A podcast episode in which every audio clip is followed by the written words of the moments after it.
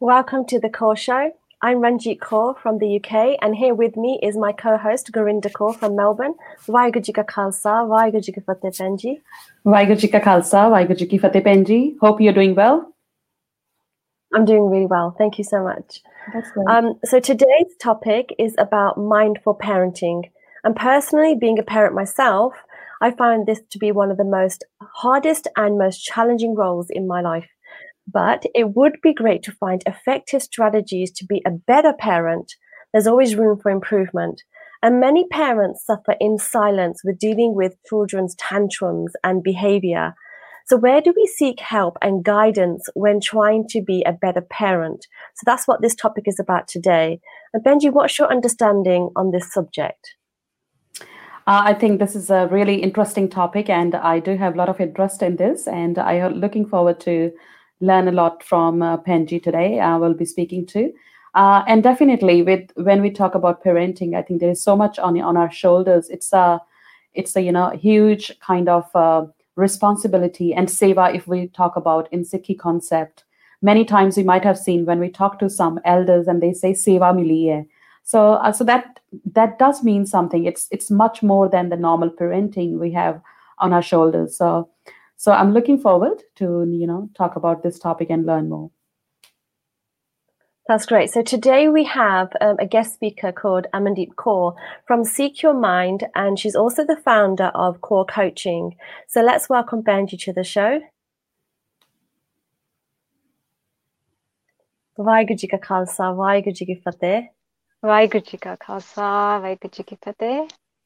Welcome to the show, Penji. Thank you so much for your time today.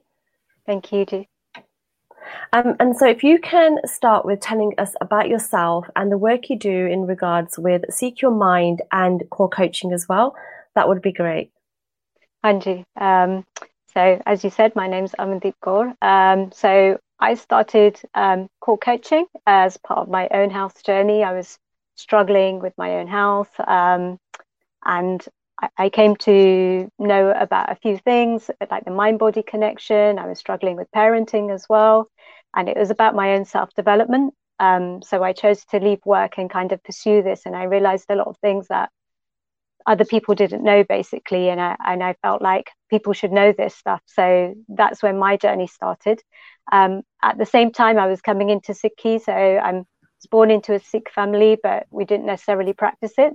Um, so I was using that at the same time. Um, and so I came to work with Your Mind as well. Um, and that through happened uh, happened through a good friend of mine called Dr. Darshan Kaur. Some people might know her. Um, and so we had started these Vichar, Gurmat Vichar groups in the Gurdwara. Um, and, and, we were discussing a lot of topics. So just day to day things. It could be parenting, but it was also about our, our kind of health, our mental health, our emotional health, our spiritual health. Um, and then she suggested that you know we work together with Sikh Your Mind as well. Um, so Sikh Your Mind is about raising awareness of mental health and well-being in general um, in the Punjabi and the Sikh community. Um, so, you know, we've got website. You can contact um, us via email if you need support. Um, and there's lots of work going on in the background in terms of not only creating awareness, but providing support as well for those who need it in our community. Awesome. So, Penji, uh, parenting in itself is a very interesting topic. So, please tell us something like what is mindful parenting? It's a very interesting term. We have uh, we have heard about mindfulness and uh, this is something really a trending topic these days, uh, especially in the West. So please tell us what is mindful parenting? Yeah, I know it can be confusing because mindfulness is a term that's just bandied around and sometimes we don't always understand it. And the funny thing about the word mindful is is the whole point of being mindful is that you're not using the mind.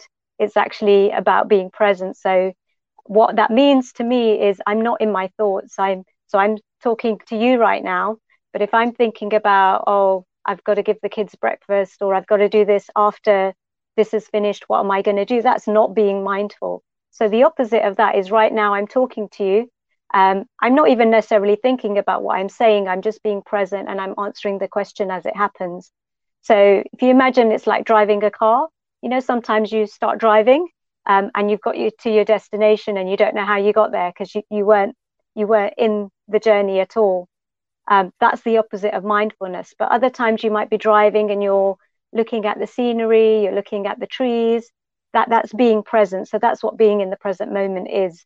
So when it comes to parenting, it's about um, it's about being present with your child and being present with yourself. So what is the situation that's in front of you right now?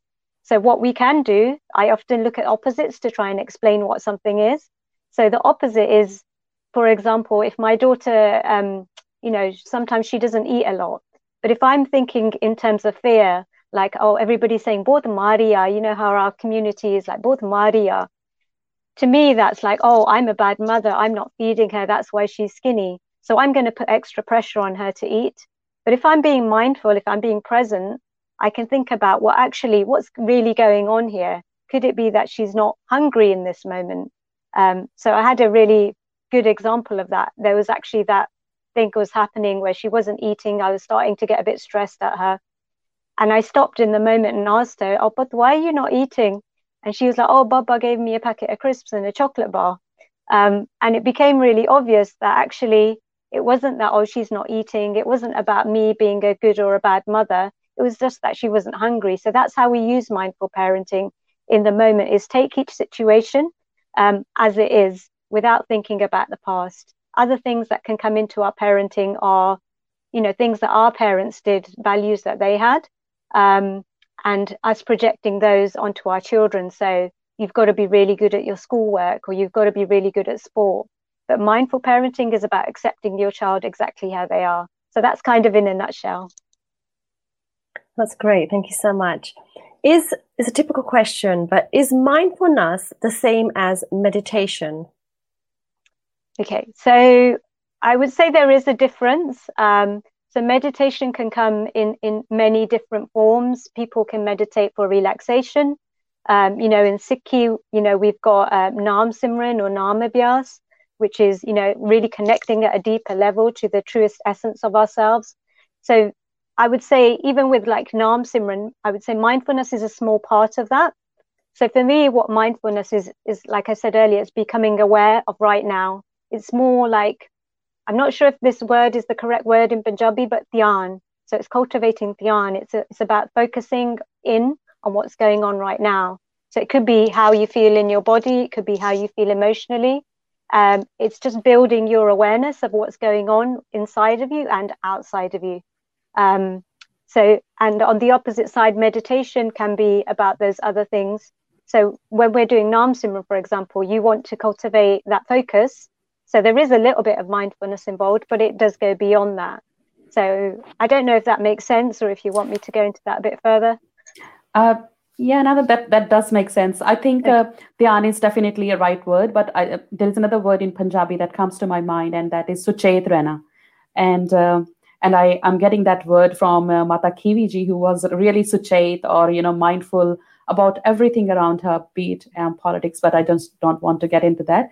It was like personal life, family life, and everything. So just Penji, as you mentioned, being mindful in parenting, dhyan rakhna between you and your child, and you know just focusing on that. How easy is that in today's world? I mean, as we compare in the maybe olden times, what we can call it, how easy yeah. is it given the circumstances and all the you know previously in the olden times we didn't have many ladies who were women who were working now women is working there's so many responsibilities how easy is it so I, I would definitely say that i can only go on my personal experience i wasn't around mm. in those times before but um, basing it on my own experience it, it has been difficult so you know that that is the the thing of the modern world is we want careers, we want to go out and work. Um, and at the same time, there's so much more going on. You know, there's so much more pressure with schooling, you know, tuition, after school clubs. Um, then, you know, but we're doing the housework and things like that on top of that as well. So it can get really difficult. And actually, for me, mindfulness is focusing on one thing at a time. And one thing I used to pride myself on was I'm a woman, I can multitask. Um, and what I found is actually that's not necessarily a good thing because you're not doing justice to all the tasks that you're doing. So what I'm finding is I can still have all of those roles. I can still work, I can still, you know, cook and clean and look after my family. I can also ask for my for support from my family, which is another thing that maybe happened in the past that we we've lost now is that support from our, you know, our extended family, our in-laws, you know, our Darania, Jatania, we all would have lived together as a community and we would have had that support. Um, so it wasn't just the mother looking after the child, which adds a lot of pressure these days as well. Um, so it, it, it is it has become difficult, but that it's also advantageous that we have things like social media, we have the internet, so we can have access to tools. Um, you know, and in Sikhi we have Sangat, so that's an amazing gift that Guru's given to us that we can have the Sangat even if we don't have family around us. That Sangat can help us out. So it can be difficult, but mindfulness and um, you know just kind of being present is a practice. So we have to put the time aside and invest that time, just like we do in Sikhi. If you're going to invest in putting time aside for Naam Abhyas, for Nitnem, for learning Gurbani, for doing Khoj of Gurbani, we that that all helps towards mindfulness. But if if that's not your path right now, you can still invest that time to practice, uh, you know, mindfulness as a meditation, to practice it in your day. So for me, it's just kind of, you know, I see life right now. What it used to be for me, it was just really tangled up I was trying to do too many things at once and I was trying to be everything to everyone. And the, this process that I've been through is, is just kind of, you know, pulling the strings and just straightening things out and being able to focus on, okay, this is my priority. Um, what matters to me the most. And that's what I'm going to focus on. And everything else comes after that. So, do you find, Penji, during the lockdown, how to create regular set time of mindfulness and gratitude like what would you make what would you suggest? So i mean in some ways it's been different for different people so we can't generalize and say we've had so much more time. So some people have had so much more time in lockdown but for others it's been much more intense especially where you've got younger children because you're with them constantly. Whereas before maybe they were at school or nursery or you got to go to work. Um, so it's not that everybody has more time. But what I would say, you know, as a coach, um, is what we would say when building habits is build your habits into existing habits. So you you don't really create new habits; you change old habits into new habits. Um, so just like every day, you know, you might brush your teeth twice a day. You you're going to get up and you're definitely going to, well, hopefully you're definitely going to do that. Otherwise, you'll have bad breath. Um, so what we can do is we can add any habits that we want to add onto those. So, for example, for me, it's it's I'll get up a bit earlier when I'm going to start a new habit, and I will do do it in that time in the morning. So for me, that's before the children wake up. I will add a habit in there. So that might be gratitude practice. That might be meditation, practicing mindfulness meditation. You know, and in addition, if you're doing Nitnem and Naam Abhyas, you can add that in there. Um, and it's great in Sikhi, you know, we have these allotted times already. Rehras Sahib, so you can, it doesn't have to take a long time. So it's very much quality over quantity. Even if you spend two minutes um, thinking about what are you grateful for, or two minutes really connecting to your body, connecting to your surroundings, you know, thinking, what am I thinking right now? Is it true? Um, or you can add it at bedtime. That's a, an, another ideal opportunity. And the thing is, when you add it a routine into your bedtime, that's what you take into your dreams that's what you take into your sleep. So if you're stressing or if you're on social media just before you go to bed that that goes into your kind of your relaxation of the nighttime. So those are really good practices to have. But in addition to that if you don't even feel like you can have time to sit down and do these you know at those times this is a constant practice that you can be doing in your mind. You know you don't have to put time aside. Like every sometimes when I, I have a negative thought I will just try and turn it around straight away and think about, okay, I'm feeling stressed, but what can I be grateful for in this moment? Or I'm feeling stressed, so okay, um, what's really going on here, and, and just really connecting myself in that moment. Awesome. Yeah. Uh, we've just got a comment as well. I'll just read that. So we got a comment from Dipin. Uh, she's mentioning that with the current situation, kids are also quite anxious with not being able to do the things uh, they usually do or go to the school and play outside, meet friends. So Penji in Victoria, in Australia here at the moment, uh, we have stage four lockdown. So we are not allowed to, you know, go outside much. Uh, it's only one hour we are getting. We are not allowed to visit friends. So, yeah. how, as a parent, can we make it easier for them? Any tips on that? Yeah, sure. So, when when we were going through that, so ours in the UK has eased a little bit now. But one of the main things that became apparent to me is this is a perfect opportunity to, first of all, relax. So just before lockdown, um, so my children, they were going to school every evening after school. They had a club. So we were constantly running around, and all of a sudden there was nothing to do. So when we say we don't have time uh, to, you know, to spend quality time with the children, right now they're feeling anxious. We as adults are feeling anxious, and the children are picking up on that as well. So we have to invest in our own ability to deal with the situation. So whether that's meditation, whether that's you know whatever your strategy is to look after yourself and your mental care, um, be doing that because that will affect the children first of all it's an amazing opportunity to spend quality time. The more time you spend, it's not about actually time, but it's about the more quality time. So if they've always wanted you to sit down and play Lego with them, do that. You know, if you if you can go out in the garden, you can go for a walk, do that. Um, because right now they need you to feel safe. So it, as much as you can do that, do that. Um, but in terms of the other thing that we found was, you know, our routine, it did go out of the window, but that was okay. We don't need to be so strict right now um, in terms of you know you have to do your homework or you know you have to eat at these times you should have some structure I, I believe because you don't want everything going out of the window but just kind of learning to relax a little bit knowing that these are unusual times and that actually whatever's happening is okay. If they're feeling stressed you know let's do something fun today. Let's make the most of this time. Um, you know let's talk to each other. Let's teach each other things. One thing that my children love is if I ask them to teach me something. So teach me how to play your game. Um, and the other thing is, even though, like in the UK, we called it so you know isolation, social isolation, it doesn't have to mean literally you have to be socially isolated.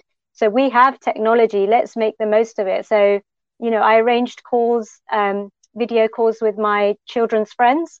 So you know, using um, WhatsApp or Zoom, um, they could talk to each other. So they, even though they were both playing they weren't even talking necessarily a lot but they were they were still interacting with other children um, through social media so it doesn't have to be that social media is the all evil um, like we make out to be we, we can use this technology. You know at, at the end of the day Vaheguru's created this technology through us so let's use it for good.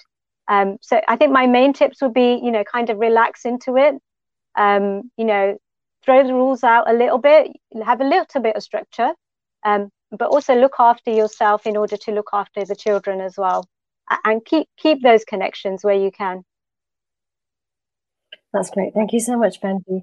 So um, with the lo- with the lockdown in the uk um, i found that um, zoom and like we had virtual maths and english lessons that really helped. Um, it meant that the children felt a bit like there was normality there. Obviously the evening after school clubs they were they were gone out the window. Obviously we couldn't have that same contact. But it did help and we tried to make the most of it other things that we did was like gardening you know life skills that you can learn that you wouldn't learn yeah. in school for example we did some of those as well and that really helped like cooking and it was a lot of family time together and it still is obviously yeah. um, so penji how do parents keep calm when kids are repeatedly pushing our buttons that's a really, really good question. And I fail at that quite a lot as well. So I wouldn't say I'm at a stage where I'm calm all the time, but I can definitely say from where I was at some point over time, you know, things are getting better and better.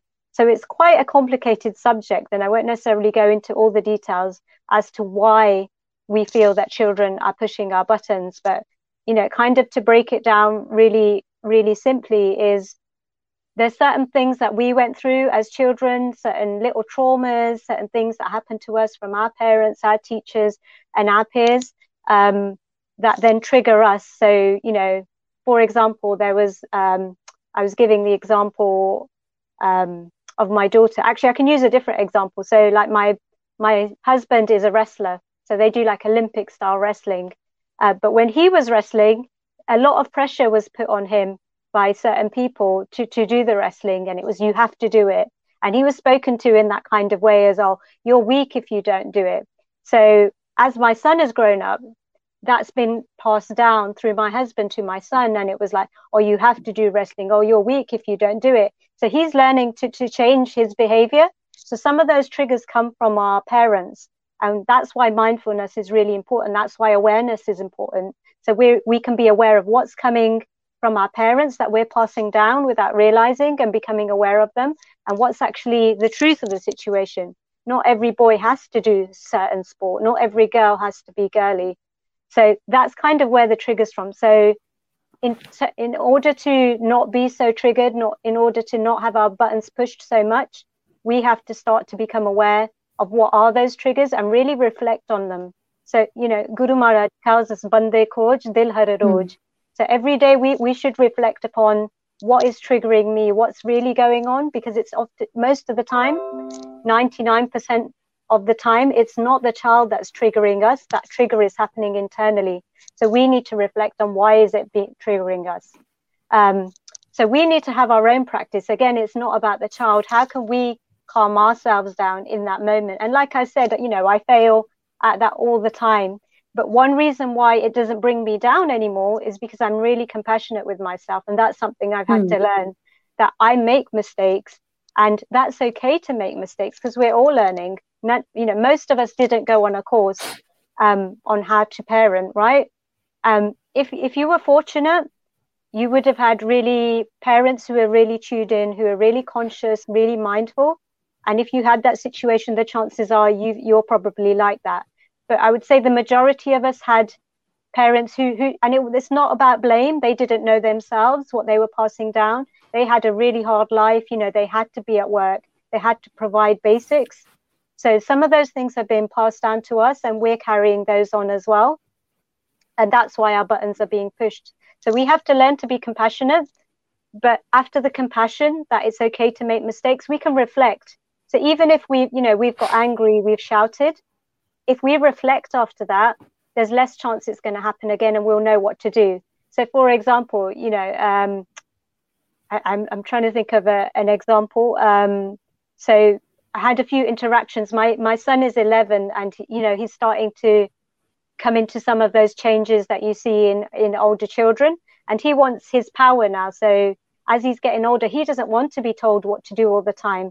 So i was still doing that a lot with him. I was like okay now now you need to eat now you need to get dressed. Now you need to do this. And he was starting to rebel against that a little bit. So i hmm. even though we'd had an argument first of all you know i i reflected on it. I gave him space. Then i went up to him. We talked about it. That's really important is to open the communication. Because i'm the adult i apologize first and i explain myself first. Um, and there's nothing wrong with apologizing to your child. It doesn't take away from from the relationship my job as a parent is not to be uh, a dictator to my child. My my purpose as a parent is just to guide them and actually learn from them. So I spoke to him. I, I listened to him as well about what he thought was going on, and then we both kind of reflected together. What can we do differently next time? So mm. you know, he was getting angry. He triggered anger within me. Then I got anger as well. I got angry as well, which was my responsibility.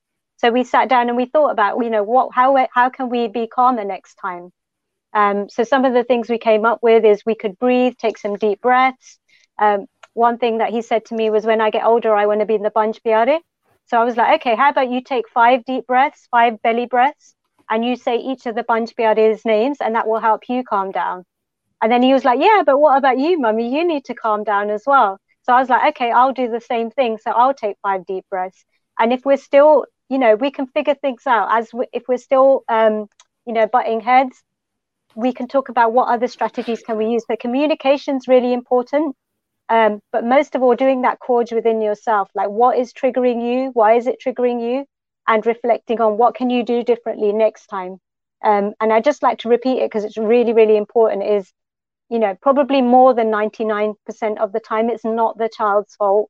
Um, is I would say probably never it's the child's fault. It's it's us being triggered. We might be tired. So it might be I, I know I'm I'm like a little toddler. I need a daytime nap sometimes. Um, and when I don't get that, I'm a bit more grumpy. So I run out of energy. So I, I have to make sure I look after myself and I can, you know, give them time to do something they're doing and take some rest for myself. I, That's absolutely right. I like that, where you take care of yourself in order to take care of the whole family. Yeah. Um, I also like what you said about compassion, and then you have reflection, and that's via open communication. Because if that's shut down, there's no communication, there's no compassion, and you can't reflect, and then there's no gateway to resolve an issue. So the sitting down with the child and even just later on asking them, okay, so what happened earlier? Because then they've gone tande rather than garam hoke, like they don't want to talk when they garam as well. So nor would yeah. we actually if we're angry. Yeah. Definitely, yes, yeah.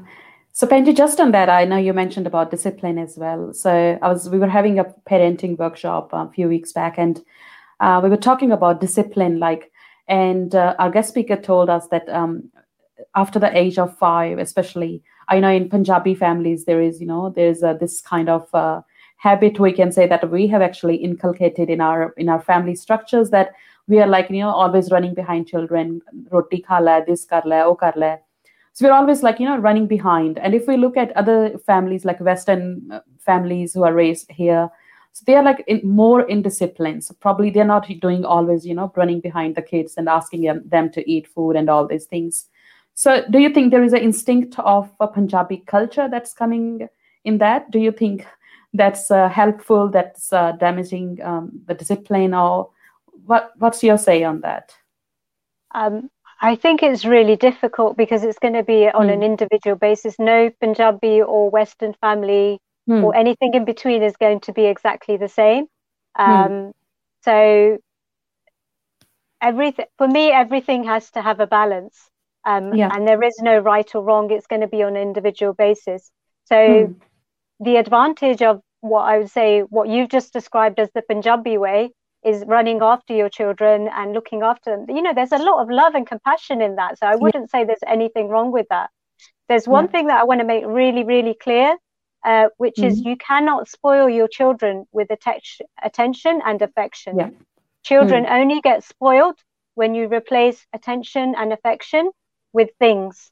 So when yeah, you try, when right. you buy them things and you're constantly giving them things rather than you know affection and attention then by giving them the things then they'll get spoiled. But they will never get spoiled by you giving them affection and attention. And and that you know that's my deep deep belief.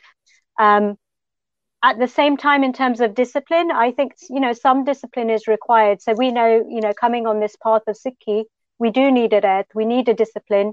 So our mind doesn't take over and that's why we have it. So i think it's a good to have a balance of both.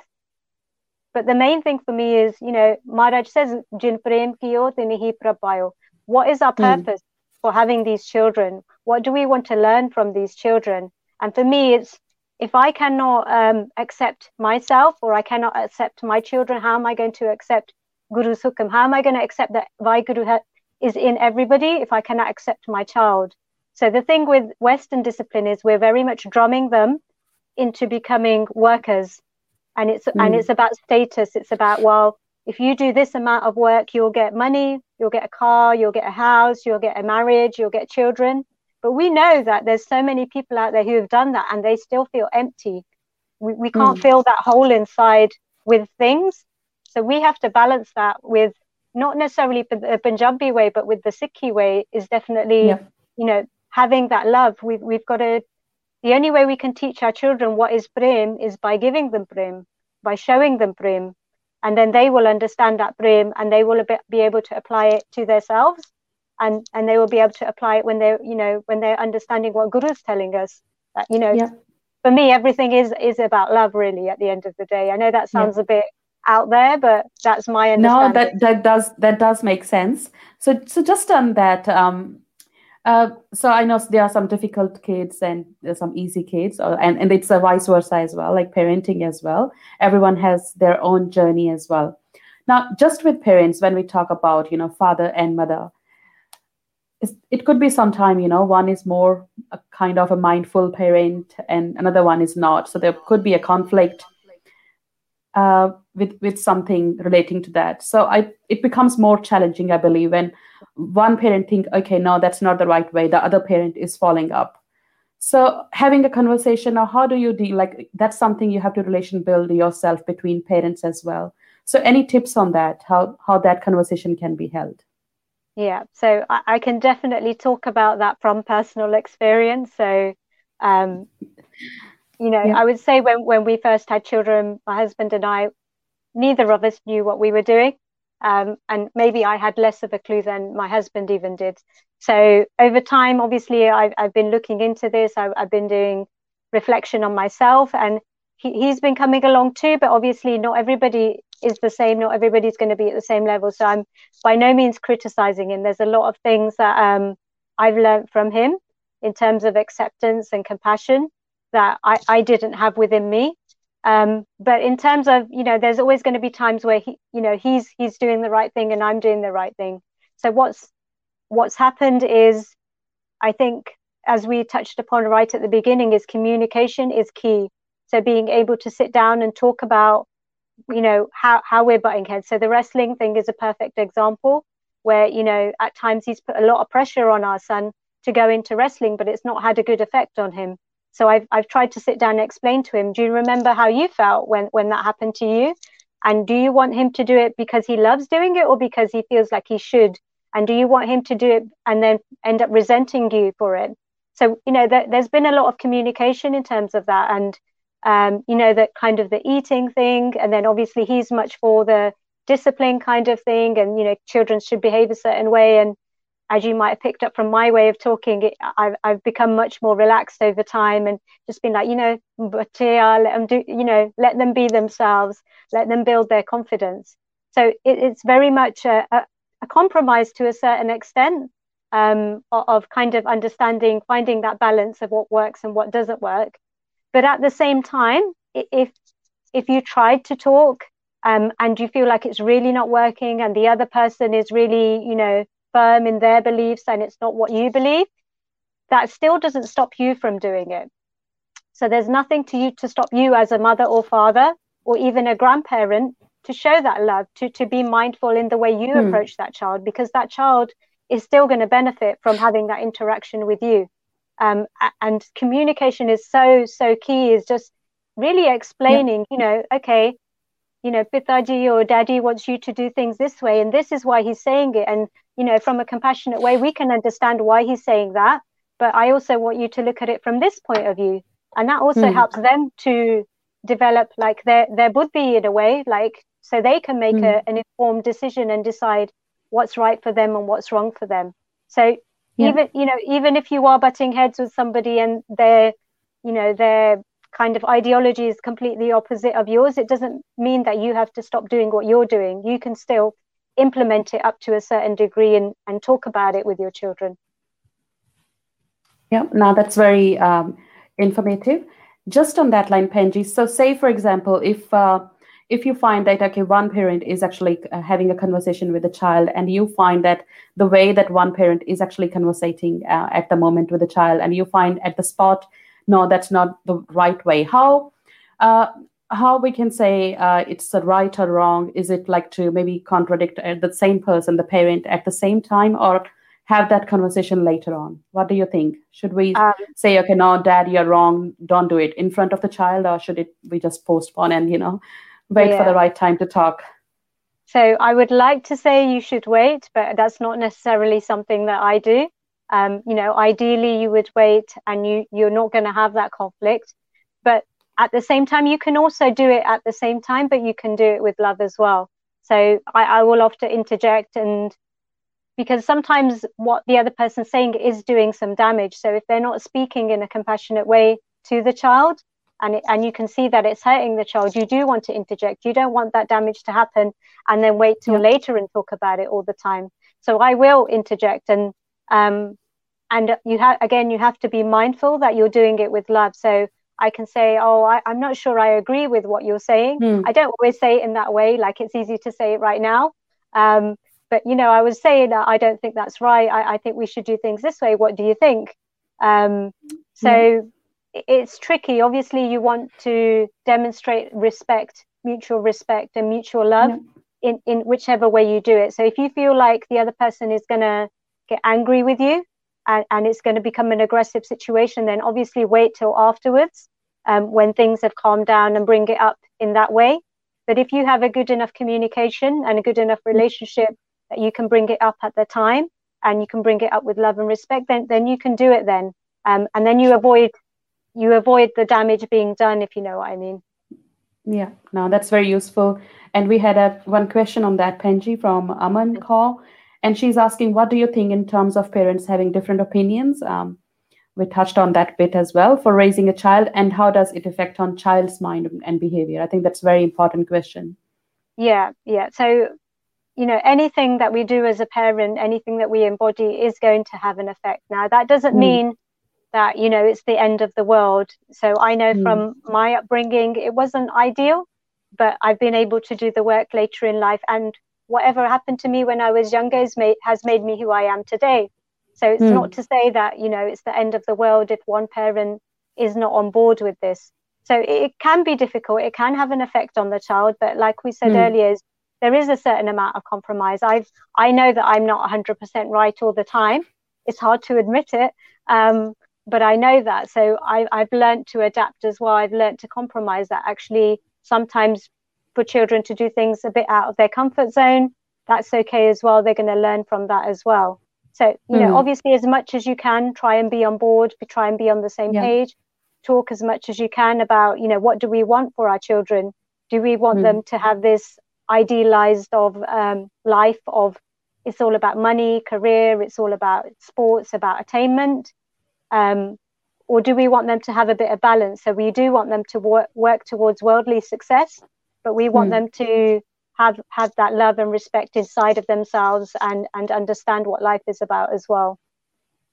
Sorry, mm. was there another part to that question that I didn't answer? Uh, no, I think that's covered. It's um, okay. yeah, it was about you know um, yeah. I hope that answered your question, uh, Aman. If you still have another question, you can still comment us uh, on that if you are satisfied or not. And uh, just while we uh, hear from her, so Penji also just talking about in terms of like you know nanke, dadke, like nani, nana, nani, grandparents. What what we say. So what's their role? You can say in raising um, children, and you know um, how how do they come in picture in this? Again, it completely depends on the circumstances. Um, for me, it's like it's like we uh, alluded to earlier. Is back in the day, mm. we would have had this extended family, um, yeah. and we're really fortunate. So we we've got um, Baba Bibi over the road, and it's like we, we we live separately, but we almost live together as well. Mm. And they've been, they've been a huge contribution to the upbringing of the children. And you know, we've talked about kind of compassion and love, and that's one thing that they've really been able to give. So even for my, for myself, um, you know, there is a certain level where I have to make sure they eat. I have to make sure they do their homework. I have to bring in a bit of discipline. But but the grandparents have been a, have been a huge part of, you know, just showing them that unconditional love. So where where that yeah. is available, you know, um, I think in this modern world, it, you know, we get very much caught up in we want things our way and we yeah. should try and open our minds up a little bit so you know i know my father-in-law gives my children lots of sweet things and i'm not necessarily always happy about that yes. but when i when i took a step back and i thought about you know what what are the memories and what are the feelings that are coming mm. up in my children when they're with their baba like nothing can beat that so that's okay yes. so that just means that mm. i will give them a little bit i will give them less sugary stuff at home because mm. i know that baba's going to give them in the same way, you know, I know when they go over, they got kulli shutti, basically, they can watch the TV as they yes. want. They, you know, they get to play devices. And now, like, now I used to have a problem with it, but now I'm like, you know, again, that's okay. They get that there. They also get a love and affection there. So when they come home, I know that I'm just going to do a little bit less of that. So I won't necessarily let them do that at home. And I think it's really important that we demonstrate to our children that even if someone's not always doing things your way, you can find a happy compromise. There's always gun, there's always virtues in the grandparents that we as parents don't have that the children relate to. Um, so a really nice example of the way that I've understood this is I'm actually a Thai. So I've got a little nephew, my my brother's um, sorry, my husband's brother's son. And I noticed the difference. I understood it from even though I'm just a Thai, I'm not a, a nani or a bibi. So when he comes over, is there's so much love for him, and I, I don't feel pressure at all to make sure that he eats. But when he comes, you know when we sit down to eat, he wants to eat because he wants to be part of the family. And it's, it's just being showing him that love. But i don't feel the pressure that i feel with my own children. And that's how uh, kind of the grandparents eyes they don't have that almost burden that oh you know the child's got to be like this they've got to do that. They're just giving them unconditional love. And i've experienced that with my nephew as well. It's just unconditional love. So i think it's a really important role. Obviously not every family is the same. So you won't necessarily have you know dadke nanke you know the grandparents where where they get that. But that's okay as well. You you know it's not the end of the world if you if you don't have that for your children. And you can you can just keep working on it yourself. There's so many other ways. Again we're so blessed to have sangat in sikhi you know any, any bibi at the gurdwara any baba at the gurdwara can become uh, that child's um, grandparent so one more thing that i think is really important about the grandparents is passing down the wisdom um, you know of our culture so obviously, sometimes those things are not things that we like if, it, if it's coming from kind of more modern Punjabi culture. But you know, th- there's lots of things that they can pass down. So a friend of mine has written a book um, which is about uh, basically basically kahavatan, so Punjabi sayings, and there's a lot of wisdom in that. And then also we have you know all of the wisdom of Guru Granth Sahib Ji Maharaj. So you know, telling sakya, telling stories to the children that we might not necessarily have time for that's a really amazing role. You know, just speaking to the children in Punjabi um, is a huge thing that grandparents can do. And I, I, totally understand, you know, it's really difficult for grandparents to know where they stand right now as well in, in kind of this Western culture because we're starting to merge the two. We got the Punjabi and the Western thing coming together. But, you know, if you're a grandparent, you know, your role is only to show that unconditional love um, and and that's more than enough. And just pass down whatever wisdom that you have. Sorry i'm back now. Yeah absolutely. I think uh, yes. Yes uh, ranjit penji had a a technical glitch so she's issue, back. yeah. um, penji you have any comment on this one? Yeah so from what i can hear i heard snippets about um, the grandparents um, a, a, question before we um, answer Ilvin's question, but with regards to the balance between self-care and caring for others so like for example when i go to see my nanny and we give her food or we you know anything she needs mm. she just knows we're there although she's a very independent lady i don't know why but during lockdown every time i left nanny i just break down and i think it was more it's really sad that i can't hug her or I can't give her a foot massage because it's so swollen. She'd be very like, like you can't come into the house or just leave the food and then go. But like, mm. it, I found it really difficult to have any type of balance between kind of understanding and caring at the same time. Like, so does that make sense to you? Like, how to have a balance between self care and caring for others as well, especially yeah. grandparents. Yeah. So I, th- I think it doesn't have to be either or. Like you you can do both. And actually in order to be able to care for others you have to be able to care for yourself. So if you imagine that you're a banda you're you're a vessel um, and your vessel has to be full to overflowing in order for you to give it to other people. And sometimes especially you know um, as women you know as daughters as mothers we have so many roles and we're always trying to give to other people and, and that's something that I experienced. I was doing that, but I wasn't filling up my own vessel. I wasn't doing anything for myself. So it got to the point where my health got so bad that I couldn't actually do anything for anyone else. So the first thing is is to look after yourself. And you know, mm. nowadays self care means so many different things to different people. But for me, self care was, you know, that reflection, that cord of what's going yeah. on within me it, the core of Gurbani, you know, what does what's my understanding of what Guru is saying to me that's important in life? You know, meditation, yeah. Naam Abhyas, um, you know, and sometimes it does mean I'm going to have a nice bath with Epsom salts and lavender oil, or I'm going to go for a walk. But for me, that is my prescription. So what Guru's given me and anything else that I need, that's my prescription. If I don't take my prescription every day, I'm going to be ill. And if I'm ill, I can't look after anybody else. So that mm. fills me up, that fills up my banda. And from that overflow, I can then give to my children. I can give to, you know, my parents. I can give to all the people around me. The thing with lockdown is, is we, for me, it's it's almost a lesson that Guru's giving us that we have to adapt. We have to be. I think the word was chalda vahir. Like you know, back in the day, you know, Sikhs were. All, we were always adapting. We were always changing to the situation. Um, and for us, you know, Guru tells us hukam rajai chalana. So we have to accept hukam.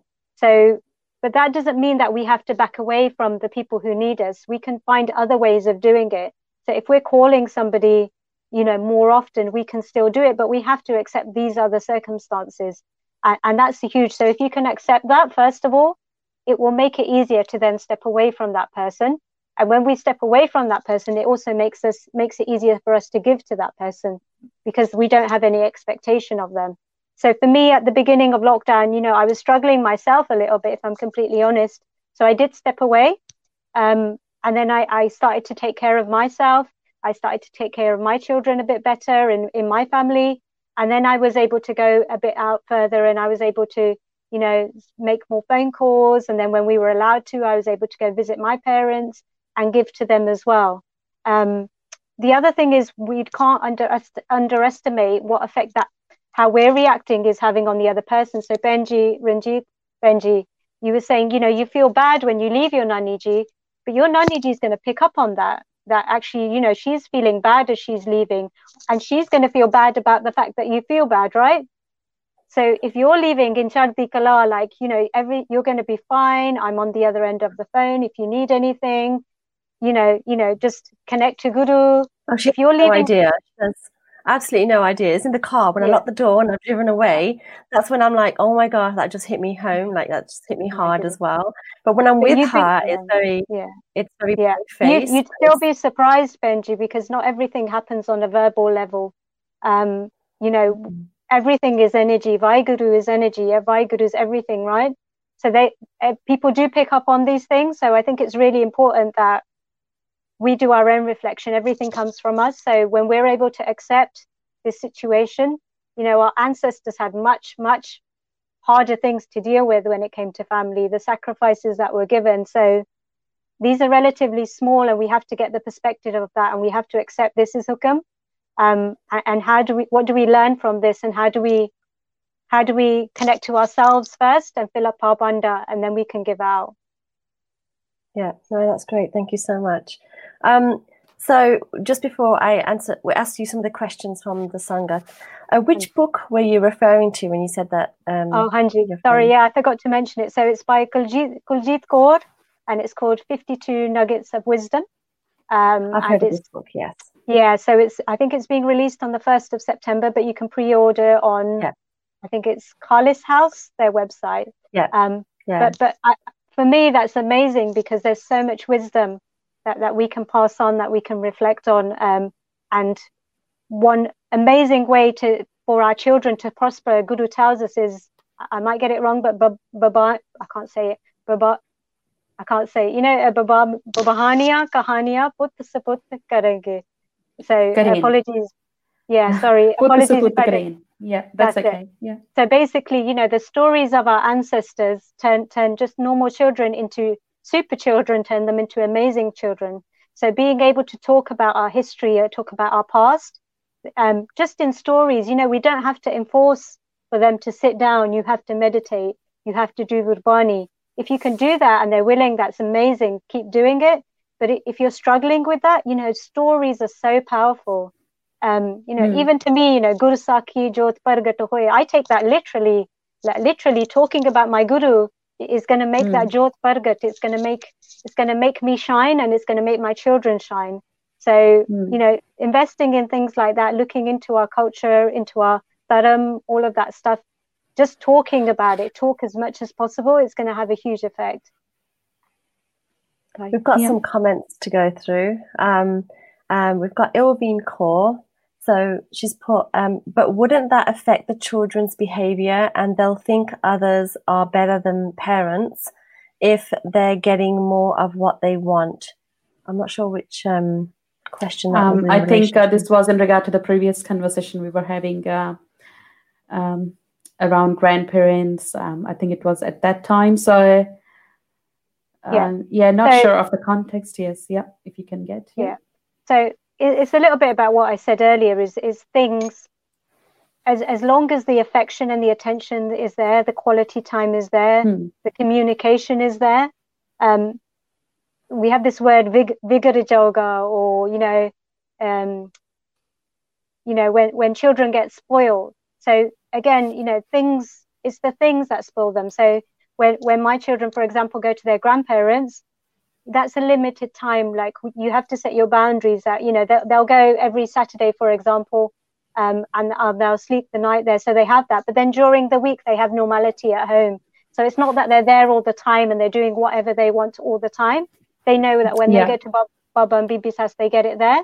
But we still set boundaries at home. But we set them with love, and it's not about strictness and discipline. It's about okay, what what do you need in order to prosper? And yes, you Yeah. need to be able to do your homework. You need to eat certain, you know, nutritious food. Um, but let's work on that together and let's do it with love. One other thing I just really quickly want to say is um, the next generation and our generation is more about the why, not just the do. So maybe when we grew up, and certainly when our parents grew up, it was karidaya, like megeta karna pena. And the next generation don't work like that. So the more you invest in talking about why we do it, why we eat healthy, Hmm. why we don't want to spend too much time on TV, and just explaining to them, trust me, they will get it. And, and they'll start to, as they get older, they'll start to implement it as well. Yeah.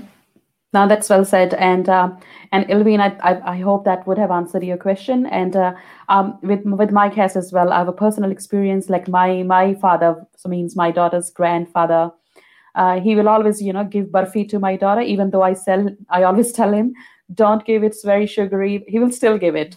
So Yeah. I, that's where I have to play because you know that's an old age, and we need to keep a balance. We have to take care of grandparents and we have to take care of the kids that's such an age that where you are in between and you have to balance so it's all about you know balancing everything And, and there's If nothing know- wrong yes there's, there's there's nothing, nothing wrong, wrong yes. with speaking to them like if there Yeah. if there is something that's really bothering you you know yes you can speak you can speak the truth but you can do it with love so you know Yeah. there have been times where there's something that i don't like and i i've just gone to them and i've said to them with love you know um, could you not do this or could you do that? So Mm. there's nothing wrong with saying that Hmm, um, but it's got to be with love.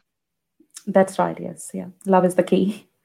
Right yeah so we have two more questions um, before we uh, finish off for today. Uh, so we've got another question which is regarding broken relationships. And Jocelyn is mentioning that it, it hugely impacts on children um, and um, which also affect them on the way they socialize would you say something about this sorry could you just uh, rephrase the question uh, Yep. So it's broken relationships hugely impact on children, uh, Yeah. which also affect the way they socialize. Yeah.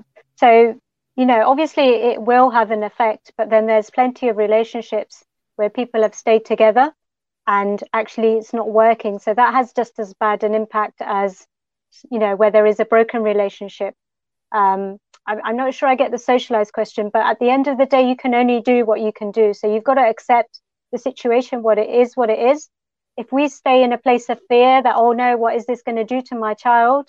How is it going to affect them? And you know maybe when they grow up they're going to end up in a similar relationship if we're in that fear that that's what will happen because when we operate from a place of fear then we're not then we're not in a place of love. We can't be in the two places at the same time.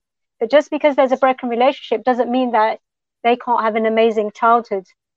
So that that's up to you is is how much are you going to invest in yourself doing that reflection of yourself and how can i make this an amazing childhood? So i have a a friend who, you know, she got divorced, but she put so much time and effort into quality time with a child, you know, really helping a child to understand what had happened. You know, um, it's not necessarily about things, but she made sure that he didn't miss out on any any opportunities that other children were getting. She made sure that he had everything he needed as much as to her ability. So you don't need to feel guilty if you can't provide the same things. But it, again, it's it keeps coming back to the same principles, which is love and connection and communication. So talk about what's happened, talk about it in a compassionate way. So it's not about this person was to blame or that person was to blame. It, it just didn't work, but it doesn't mean that you're going to be any less better off because anything you need, you come to me and you ask me, and I can do my best to provide it. It's definitely more difficult, but as soon as we accept it's going to be more difficult, we can do something about it. And again, reach out to community. So if you have extended family, you know, if you can find sangat, if you can create sangat, um, you know, if you need help kind of um, understanding what's happened, you know, we mentioned at the beginning that we're working with Sikh Your Mind, you know, reach out um, if you need extra help, if you need a counselor, psychotherapist, you need someone to talk to, even a friend um, about your situation. And, and I think that's one thing that we're really not good at doing is asking for help. So you can always ask for help. Don't be too proud because that's just our ego. And there's so many people out there. We mentioned at the beginning as well, as well about seva. Um, you know, there's so many people who are, who are waiting and willing to do that seva. So, so don't feel like you're alone either. Thanks, right. Penji, for that. Um, our last question is from Gurmeet Kaur. She's asking, what um, what's the best way to deal with siblings teaching uh, teasing each other a lot during lockdown? Yeah, so that that's the tricky one um, because there's so much time. It's like a pressure cooker. Um, first thing is siblings are going to fight. They're going to argue. It's completely normal within reason. So there's going to be a little bit of that, and it doesn't mean anything if it's going on a lot, there are some things we can do. So one thing when when we were running the mindful parenting courses, it had a huge impact, and I had a lot of feedback saying this has changed the way that you know the siblings relate to each other and also our relationship, and that's quality time. So um, literally, if you've got two children, if you can, you know, just sit down for 15 minutes with one child. Uh, you know, let the other child be busy with something else. Let someone else take them away even if you need to put the other child in front of the TV for 15 minutes, that's okay. Um, just spend 15 minutes with that child or half an hour if you can, if you've got that. And then do that the same thing with the other child. Because a lot of the time that rivalry is just that need for attention. And once they get that attention from you as the parent, they, they stop um, they stop bickering so much. So I've had again, I've had a lot of people come back and say actually just putting in that quality time whether it's every day or every other day, it actually made the, the other children get on with the with each other better. Well, thank you so much for that, Penji. My kids are always arguing. Yeah. and I think it's because the same age. Yeah, and um, yeah. but yeah, we keep them busy separately if we can and together as well. Um, yeah. Penji, so with regards to Sikh Your Mind and core coaching, how is it that the audience can get in touch with your services? like social media or your handle, your website, your courses, etc.? Yeah, so for Sikh Your Mind, they're on Instagram, Twitter, and Facebook. So at Sikh Your Mind. Um, they also have a website. Um, and if you do need any support, you can email them, and it's info at sikhyourmind. Um, I think. I'm not sure about the last bit. um, and for myself, it's uh, core coaching. So I'm on Instagram and Facebook. Um, right now, because the children are home, so there's not not a lot of courses running. I'm doing more one-to-one coaching, but if you subscribe, then anything that comes up, you can find it on there or on Instagram or Facebook. Thank you. No, thank you so much, Penji. I had so many more questions about anxiety and parenting, and this topic could go on for a few more sessions. Um, but it's been it's been yeah. really good. We'd like to thank Amandeep Kaur today for your time and knowledge. Um, we've surely learned so much, and we hope our viewers have learned as well. We have had some positive feedback. Um, I mean, um, Surinder Penji's also, Surinder Auntie's on the comment has mentioned um, where grandparents are involved. I see kids are more confident, loving, and show care. So yeah. that's lovely to hear from a grandparent as well. And um, so this topic, mindful parenting, has been really good. Thank you so much, Penji. And if you and Sangatji, you know, if you are worried about your parenting skills or you need someone to talk to, like Penji was saying regarding this topic, then please reach out to Sikh Your Mind via social media. Um, and and we hope to see you next week. And if you have any comments or a specific topic that you would like covered, then please send us an email to hello at thecoreshow.com. And if you want to see our previous shows, then please visit our website, thecoreshow.com. Sorry, Penji, did you want to add anything else onto this? Yeah, I just. No, I think that was yes, um, very very insightful. Yes, Penji, please go go further. Yes. Sorry, I just want to say thank you for the opportunity, and I'm sorry if I said anything wrong. Oh no, I know. No, it was absolutely very insightful. We learned a lot. And I sometimes wonder, you know, before we become even parents, we need to have all these conversations, which we don't usually have. We haven't, uh, you know, uh, spread that kind of culture, but we need to have these kind of talks, uh, which are really meant for our life and for children and for future as well. So it's very important. Uh, we had, uh, yes, uh, so yes, Sangaji, I think you would have learned a lot today. It's regarding Gurmat way of raising your children it's uh, the language of love compassion i think that's going to help so please keep you know watering these values in your life and uh, become better better parents so thank you so much penji and uh, we will be uploading uh, this show on our website, korsha.com. And for our previous episodes as well, you can refer to the website. And we look forward meeting you next week. So thank you so much, Penji Ranjit Kaur, Penji Amandeep Kaur, and all the viewers who were uh, watching this session today. Thank you. Have a great day. Good night. Thanks. Bye. Bye. Bye. Bye. Bye. Bye. Bye.